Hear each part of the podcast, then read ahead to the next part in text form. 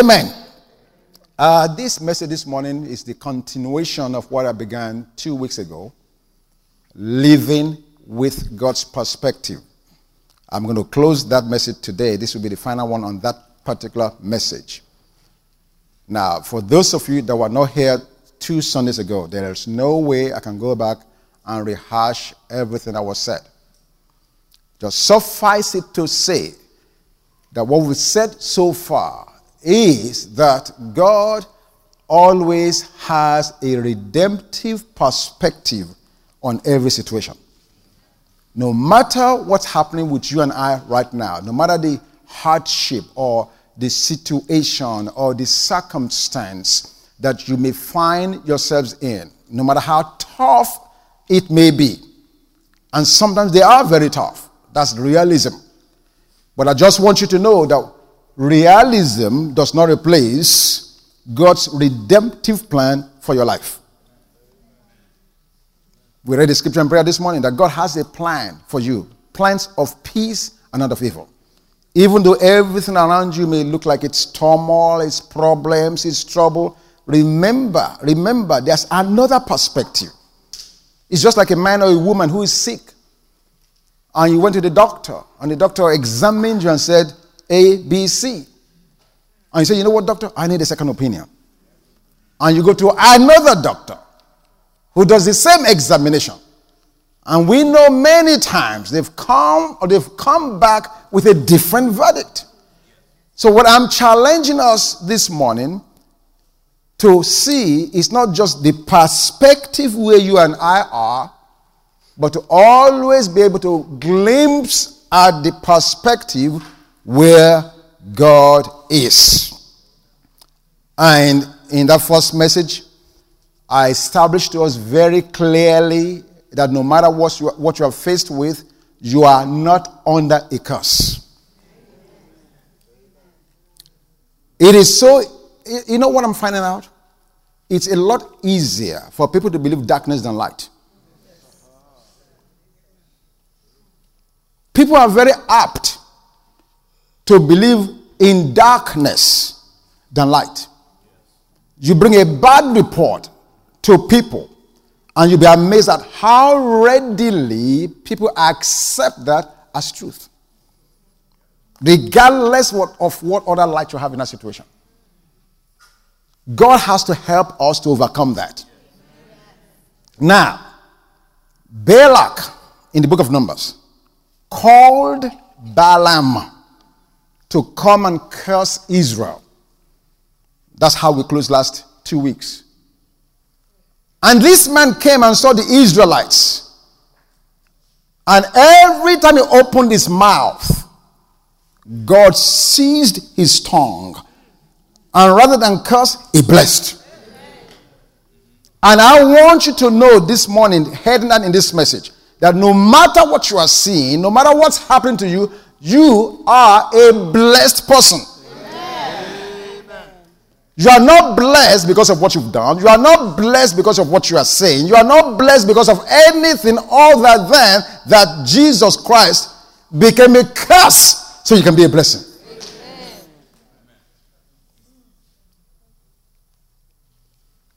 Let me just go back to that Numbers 23 for one quick second, and then I'm going to move on very quickly. Numbers 23. And then I'm going to move into Ezekiel 37. 37. Numbers 23. Look at what Balaam said. In verse 20. Numbers 23, verse 20. He said, Behold, I have received a command to bless. He has blessed, and I cannot reverse it. He has what? Blessed, and I cannot reverse it. There is no witch doctor. There is no herbalist. There is no witchcraft. Whatever, sorcery. You can name it all. There, there is not one of them that can reverse God's blessing over my life. It's not possible. It is absolutely impossible. It's not possible. Because Christ has redeemed them that were under the curse of the law. That's the essence of him going to the cross. It's done. It's too late. Now, look at the next verse. This was amazing to me. And I know I need to move on in this message. Verse 21 was amazing for me. Look at what God said concerning these Israelites. He has not observed iniquity in Jacob. What? Nor has he seen wickedness in Israel. Are you kidding me? The same Israel, the same Jacob. God said, I don't care what you're saying. I never observed any iniquity in them. God said, Listen, Israel, I have never seen any wickedness in them. I didn't write it. This is the Bible. And you and I know the litany, the catalog of the iniquity and the wickedness that was committed in Jacob and in Israel. And yet God said, I've not observed it. Why will God not observe it? Because after every iniquity and after every wickedness, if they did the corresponding sacrifice, it covered it, it blotted it. If Israel, living under an imperfect sacrificial system, could get a pass mark from God, and God is saying, in spite of what they've done, I didn't say it. No matter how coach tries to bring us attention to it, God says, I did not observe it. Amen. How much more the blood of his son how much more does that atone for you and I now? Why are you beholding iniquity? Why are you beholding wickedness? When God says, I am not paying attention to them, I'm only paying attention to the finished, completed, perfected work of my son Jesus. I don't care how many people are accusing you day and night. All I know is you are justified, you've been acquitted, you have been sanctified, you are free.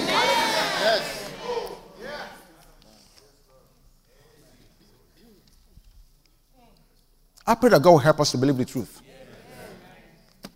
and not buy into a lie. Ah, every time I read this, I just love David more and more. And I can tell now, I, I, I, may not finish this message this morning. I can almost tell now. Because when I think of David and how many vulnerable positions he found himself from cave to cave, from city to city, dodging javelins, running away from hostile armies. And in spite of all of that, you read in Psalm 34, I will bless the Lord at all times, and his praise shall continually be my mouth. My soul shall make its boast in the Lord. The humble shall hear of it and be glad. Oh, magnify the Lord with me and let us exalt his name together.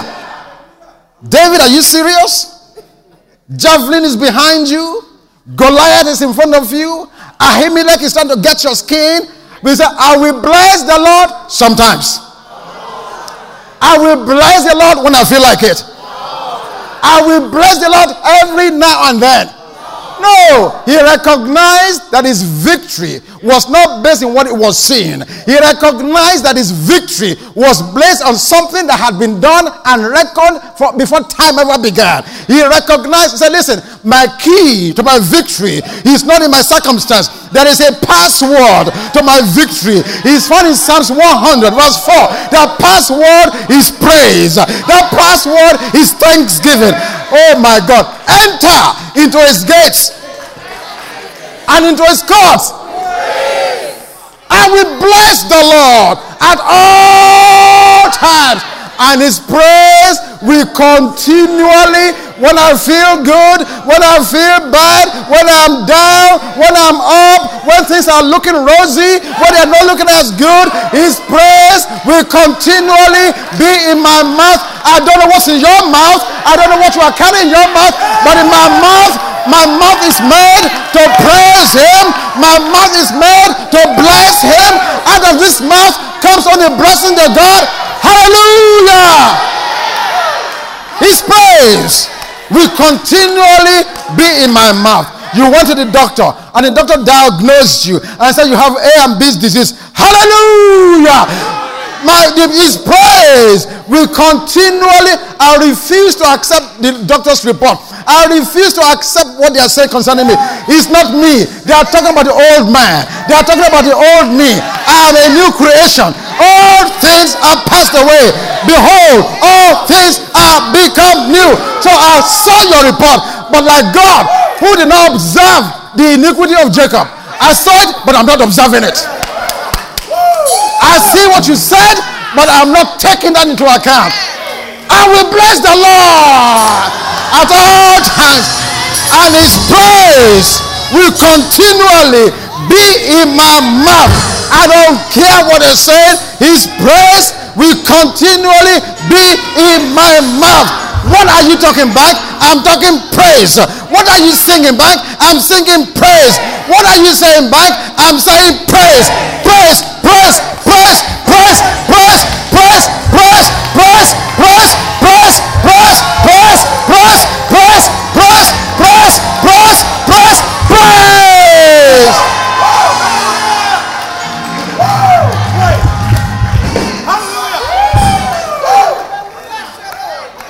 Because I know if I praise long enough, that chain must come loose.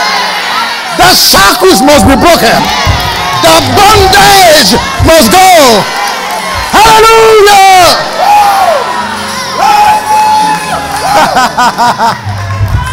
oh, glory to God. Glory to God.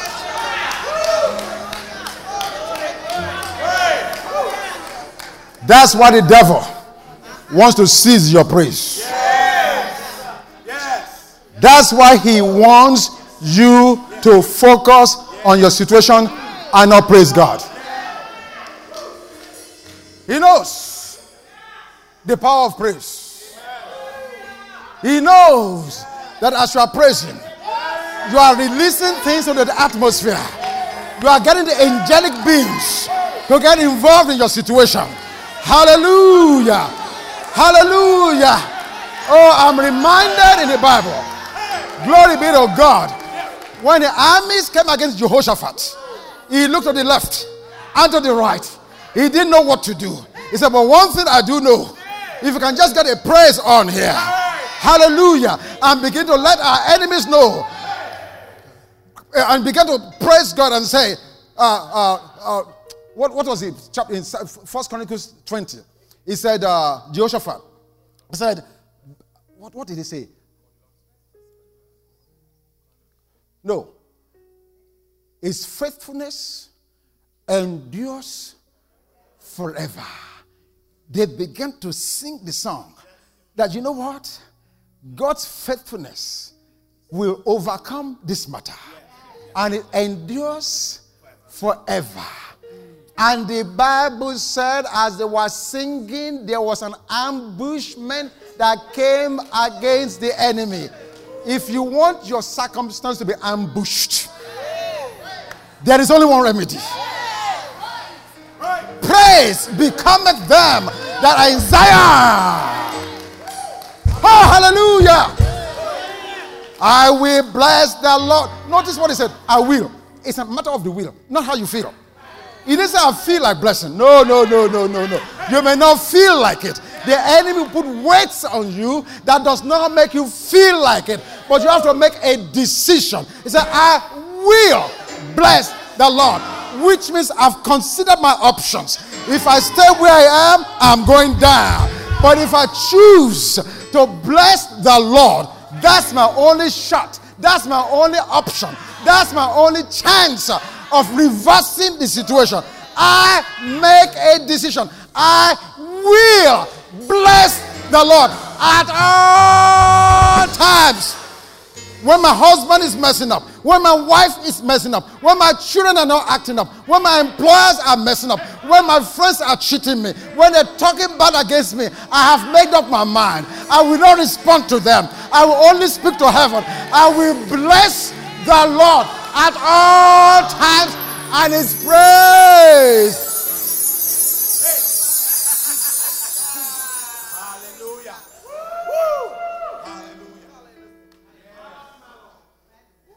It works. It works. Oh, take a seat. Let me, let me just get through this. My God. It works. So, now, integrity demands that I at least help you see that although our blessing is assured and guaranteed. You and I sometimes can bring things upon ourselves. It will only be responsible on my part to help you to understand that. Balaam could not curse Israel. The curse could not come upon them from an external source. All, uh, absolutely impossible. And for you now, no one, if you are born again, child of God, no one from the outside can create anything that brings a curse upon you. It's not possible. You can settle that and put it in Wells Fargo Bank. It can never happen. But let me read one verse of scripture Revelation chapter 2, verse 14. Revelation chapter 2, verse 14. But I have a few things against you. Because you have those who hold the doctrine of Balaam and taught Balak to put a stumbling block before the children of Israel. What was that stumbling block? To eat things sacrificed to idols and to commit sexual immorality. What, what, what point am I making? Balaam could not just put a curse or pronounce a curse on Israel. God had blessed them, nobody can reverse it. So what happened was they put idol foods that have been sacrificed to idols before them, and based upon the dispensation they were living in, they knew they should not touch it. They ate things they knew they should not have done. But besides that, they committed whoredom, the Bible said, or harlotry with the children in the land. They cohabited. They had illicit relationships with those people. Whereas nobody can curse them externally, they could do things that triggered an undesirable response or outcome for their lives. Are you hearing what I'm saying to you? Now, you don't shut me down now. A few minutes ago, you guys were ready to just hang up the chandeliers. Now we are talking about responsible Christianity now. And by that, I'm saying you don't open your eyes and go do things you know you have no business doing the grace of God covers you, forgives you. You die and go to heaven. But while you're here, there are consequences. Some of them tougher and harder than others. We need to understand that. Whereas nobody can put a curse on me, I can place myself in a situation that brings a bad outcome in my life. You need to understand both sides. So Balaam could not reverse what God had done. He could not curse those people. But they voluntarily submitted themselves to sexual immorality and consequently accomplished what the enemy sought to do through another means by their own self indulgence. So be careful. I'm saying that to say this concerning us at work, friend. There are many things that we need to revamp and fix as a couple body. Many things. I.e., house church. It's not working the way we designed it. We need to acknowledge that, recognize that, revamp that, and move on. Our praise and worship, we've been hot, we've been cold, we've been lukewarm, but I want to see consistently on fire. Because as we've just spoken, praise becometh them that are in Zion. So we need to invest on this platform. Whatever it takes to get them to the place, whether it's training, whether it's equipment, whether it's right personnel, whatever it's going to take for them to be where they want to be, where God wants them to be, we need to do it. Media, ditto. Our media needs to be on the cutting edge of what's happening. Now, why am I throwing this all out? If we don't have all these things working the way it should be working, what's going to happen is we're going to pray, we're going to preach a good word, and on Monday, Tuesday, when we're not here, everything starts to fall apart. We can't have that. We have to have corresponding ministries that's reinforcing the prayers and the message we're getting.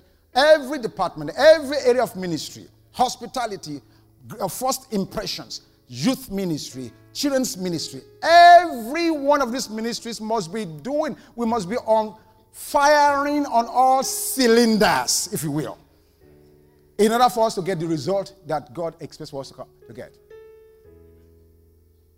Are you hearing what I'm saying? We need to fix some things, and we will fix them. We are beginning to fix them already. I'm just bringing down those things before you now so you understand that there's some fixing going on in order for us to be in a position to sustain the momentum that God is bringing into the house. Now, back to Ezekiel 37. I need to wrap this up now. Ezekiel 37. Thank you, Jesus. Remember two weeks ago when I began, when I took this text, we first read out of Ezekiel 36, which was God's promise of the new covenant to Israel. Ezekiel 37 was the next chapter following that, and you notice that everything God promised in the previous chapter was not yet happening.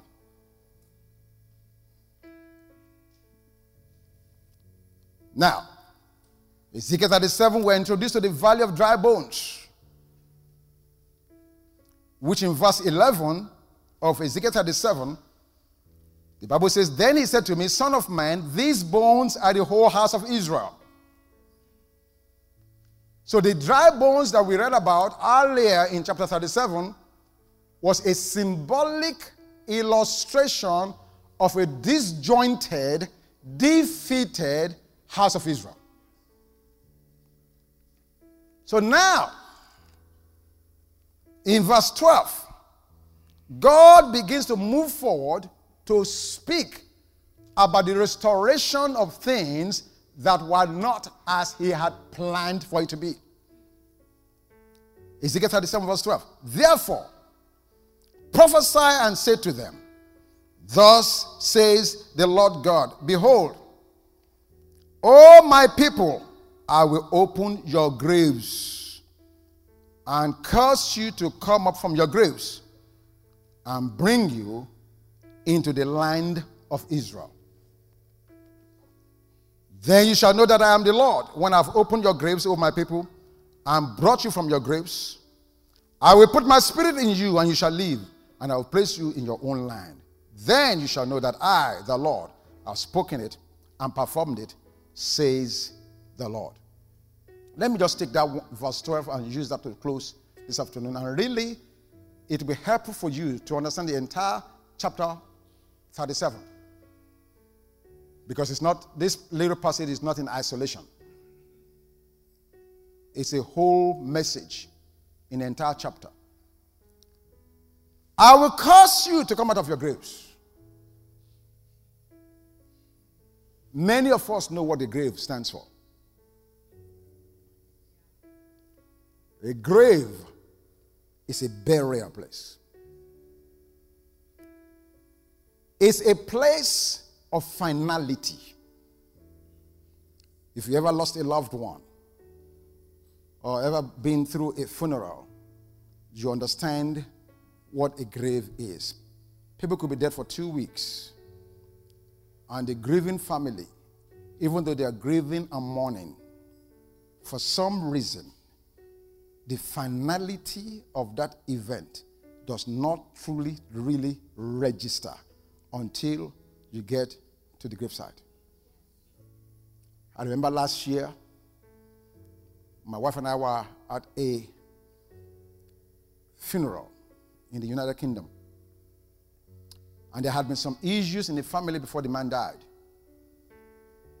So, as they were about to lower the guy into the, into the ground, I was watching the chemistry between the current wife, the ex wife, and the estranged children. Right there at that graveside. Oh my goodness.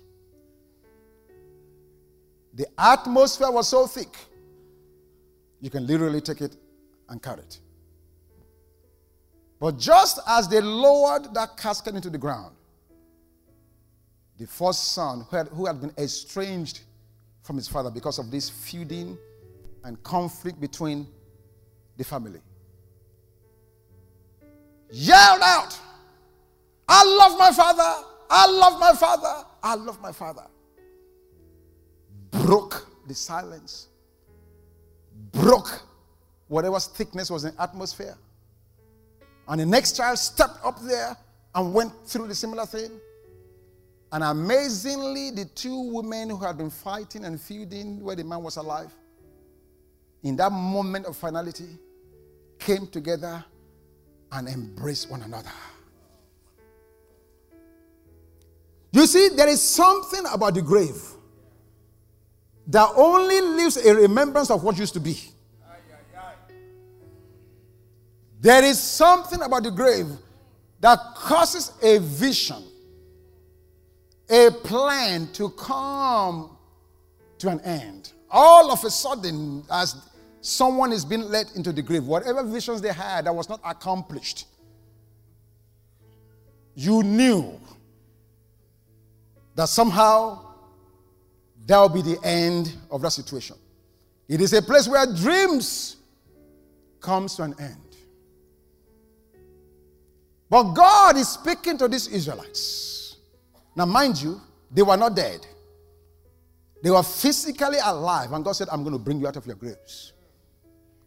So, obviously, for them, it's more than just being in a physical grave. I wonder how many of us God is speaking to this morning. You are living, but as if you have been dead. Dreams, aspirations, visions, plans, lofty ideas that you used to have five months ago, five years ago, springs in your legs. You woke up in the morning, you said, Man, I'm going to do this for God. I'm going to do this for God. I'm going to do this for myself. I'm going to do this. But for some reason, the trials of life and the situations and circumstances has badgered you left, right, center, front, and backwards. And for some reason, you are living, you're just carrying on every day. And that dream, you've totally, completely placed it on the shelf. You say, No, maybe not for me. Maybe not my generation. Maybe it will not happen. I want you to know this afternoon, God is speaking to you. He said to you, I will raise you from your grave. Oh my God. Galatians chapter 2, verse 20, Paul says, I am crucified with Christ, nevertheless I live. You see, so there's a place in which I can be dead and yet be living. So God wants you to know that you and I may have gone through the watery grave of water baptism, but there's life at the end of the baptism. There is life and hope at the end of this death. There's life and hope at the end of this grave. God, Jesus said, I am the resurrection and the life. All your dreams that have been dead, all your aspirations that you've buried, all your plans that you thought can never come to pass, Jesus wants to enter your grave this afternoon. He wants to say to you, I am the resurrection and the life. If you are dead, you will live again. And if you live and believe it and you are not dead, you will never die. I bring news to you this afternoon. Jesus stepped at the tomb of Lazarus, his friend who had died. And you, God said, You are my friends now because he does not hide anything from you. He stepped at that grave and he looked at Lazarus like David. He didn't complain. He did not ask what killed him. He did not want to know what the disease was. How long were you at the doctor? What they say? How many tablets did they give you? What kind of surgery you went through? No, no, no, no, no. Jesus only did what David did. I will bless the Lord at all times, and his praise will continually be in my mouth. What did he do? He said, Father, I thank you always. That's all he did. That's all he did. Mind you, it's God that's saying, I want to raise you from your grave. It's not you that's saying it. You are not the initiator, it's God. It's God. Whatever those dreams are, whatever those aspirations are, those things you've put in the back burner, God wants you to know they are not dead. Let me close by sharing with you the words of the great apostle Paul. He said, God has quickened us and made us alive, even though we were dead in our trespasses. Now you can appreciate why Jesus said in Matthew chapter 5 Blessed are those that mourn, for they shall be what? Comforted. My God, you've been in the grave. Your dreams and plans and visions and aspiration has been buried for so long. You've been in mourning, so to speak, because all of a sudden, those things which you thought should get you someplace is get you down place. But Jesus said, because you've been mourning, you qualify for comfort. Go with me quickly. Put it on the overhead for me. Let me show you why I'm saying what I'm saying with this confidence. In a message Bible, the book of Jonah, Jonah chapter 2. Look at what happened. Jonah chapter 2. Jonah chapter 2. I will cause you to come out of your graves. Verse 1 says, Then Jonah prayed to God from the belly of the fish. He prayed in trouble, deep trouble. How many of you feel like you've been in deep trouble? Hallelujah. I prayed to God. He answered me. Where? Where was he? From the belly of the grave, I cried, Help! You heard my cry. You threw me into the ocean's depths, into a watery grave with ocean's waves, ocean breakers crashing over me. I said, have been thrown away, thrown out, out of your sight. You see, momentarily, that's how you feel. You feel like, man, God is no longer around. He's thrown me away. He's throwing me out, out of your sight. I will never lay eyes again on your holy temple. Ocean gripped me by the throat. The ancient abyss grabbed me held tight. My head was all tangled in seaweed. At the bottom of the sea, where the mountains take root, I was as far down as a body can go. And the gates were slamming shut behind me forever. Can you imagine this? Do you imagine the agony this man is in? Now, yet you pulled me up from that grave alive. Oh God, my God. When my life was slipping away, I remembered God. I didn't remember the doctor. I didn't remember the preacher. I didn't remember the prophet. I remembered God. And my prayer, God, through to you, made it all the way to your holy temple my God, those who worship hollow gods, God fraught, walk away from their only true love. But I'm worshiping you, God. Calling out in what? Oh, no, you didn't hear me. Calling out in what? Calling out in what? And I will do what I promise I will do. What? Salvation belongs to who?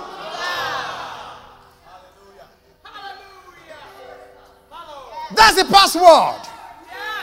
You want to come out of the grave? The password is thanksgiving. Hallelujah.